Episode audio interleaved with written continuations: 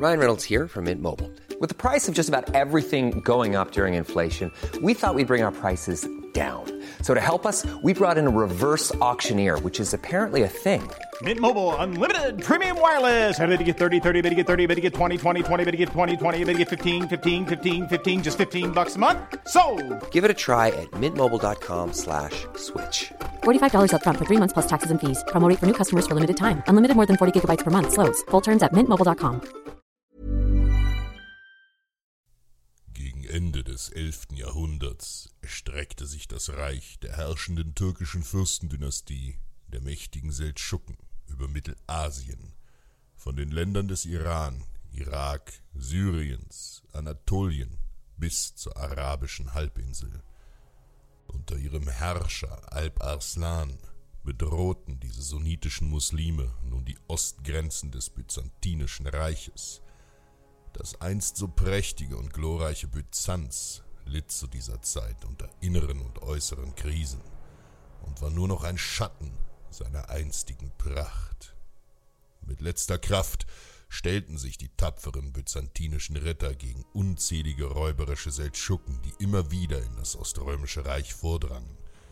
Doch mit der Niederlage in der entscheidenden Schlacht bei Manzikert strömte ein gewaltiges Heer dieser Türken ungehindert nach Anatolien ein, wo sie unter der christlichen Bevölkerung grausam brandschatzten und vergewaltigten.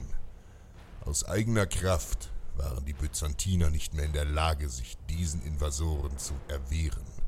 Und so schickte der oströmische Kaiser mehrere Hilfegesuche an die christlichen Herrscher Europas. Im darauffolgenden Jahr machte sich ein gewaltiges vereintes Kreuzfahrerheer aus französischen, deutschen und normannischen Rittern auf nach Byzanz. Das größte christliche Heer, was die Welt je gesehen hatte, setzte sich in Marsch. Die Kreuzzüge und der Kampf um das heilige Land hatten begonnen. Auch wenn die Kreuzritter viele Schlachten gewannen und Jerusalem eroberten, so erlitt das vereinte Kreuzfahrerheer im Jahre 1187 nach Christus eine schwere Niederlage in der Schlacht um Hattin. In der Folge führte diese Niederlage zum Verlust großer Teile der Kreuzfahrerstaaten, einschließlich des Königreichs Jerusalem. Auch das prächtige Byzanz, das einst um Hilfe gerufen hatte, zerfiel mehr und mehr in den Kriegswirren. Im Jahr 1204 erkannte der byzantinische Kaiser, dass die Lage um sein Land aussichtslos war. Zu viele seiner Getreuen hatten ihr Leben gelassen. So floh er mit seinen letzten Rittern über den Bosporus ins Exil nach Nikaia in Bithynien, wo er ein neues, kleines Kaiserreich gründete. Hier in der heutigen Türkei wollte Kaiser Theodor der Erste neue Kräfte sammeln, um das prächtige Konstantinopel zurückzuerobern. Im Süden des neuen Kaiserreichs Nikaia lag an der Grenze zum Seldschukenreich die kleine Handelsstadt Antiochia am Fluss Meander. Hier sicherte eine steinerne Brücke über den Fluss die Grenze. Doch es dauerte nicht lange. Da sammelte Kai Khosrau, der Sultan der Rumseldschuken, ein gewaltiges Heer und auch das kleine Nikaia zu erobern und Byzanz endlich den Todesstoß zu versetzen. Die Seldschuken waren bekannt als schnelle, leicht gepanzerte Reiterkrieger und schon bald näherten sie sich in einer gewaltigen Flut aus muslimischen Reitern der kleinen Brücke am Meander. Theodor hatte seine letzten Ritter am Flussufer gesammelt. Zwar waren die christlichen Ritter auf ihren Schlachtrössern besser gepanzert, doch im Kampf gegen eine solche Übermacht an Feinden schien es aussichtslos. Aber sie hatten sich vorbereitet. Die Brücke an der Grenze war das einzige Nadelöhr ins Land und musste um jeden Preis gehalten werden.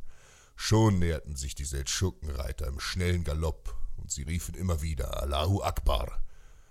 Die steinerne Brücke bei Antiochia war schmal, und so ritten die Moslems dicht gedrängt auf die Grenze zu. Dann gab Kaiser Theodor das Zeichen. Seine Bogenschützen feuerten Brandpfeile auf die anreitenden Seldschuken. Zuvor hatten die Byzantiner das Feld vor der Brücke mit Lampenöl getränkt. Und nun waren die dicht gedrängten Moslems in einer Flammenhölle gefangen. Auch wenn nur wenige von ihnen durch den Pfeilhagel starben und das brennende Lampenöl geringe Schaden ausrichtete, so scheuten die heißblütigen Pferde der Türkenkrieger vor den Flammen. Sie gerieten in Panik und warfen ihre Reiter ab. Die Krieger der Rumseldschucken mussten wohl oder übel absitzen und den Nahkampf suchen. Schreiend liefen sie auf die Brücke zu, doch dies war die Stunde der christlichen Panzerreiter. Mit einem lauten Deus Vult stürmten die Ritter auf ihren Schlachtrössern über die Brücke in die sich sammelnden Feinde. Die leicht gerüsteten Seldschuken wurden ohne ihre Pferde wie Gras durch die Ritter niedergemäht. Wild hackten sich die Christen in Schlachtformation mit Schwertern und Kriegsästen von ihren Pferden durch die schreienden Feinde. Schädel wurden gespalten, Leiber zerhackt. Das spritzende Blut tränkte das Feld vor der Brücke und löschte langsam die noch lodernden Flammen. Unter den Seldschuken brach Panik aus. Viele von ihnen versuchten ihr Leben zu retten, doch die Ritter zeigten wenig Erbarmen. Tausende Moslems starben. Auch Sultan Kai Khosrau fand den Tod in der Schlacht. Die schwere Niederlage der Türken stellte die dauerhafte Hegemonie Nikayas über die ägäische Küste Kleinasiens sicher. Durch Mut und Tapferkeit hatten die Ritter gesiegt. Sei geduldig, wenn du im Dunkeln sitzt. Der Sonnenaufgang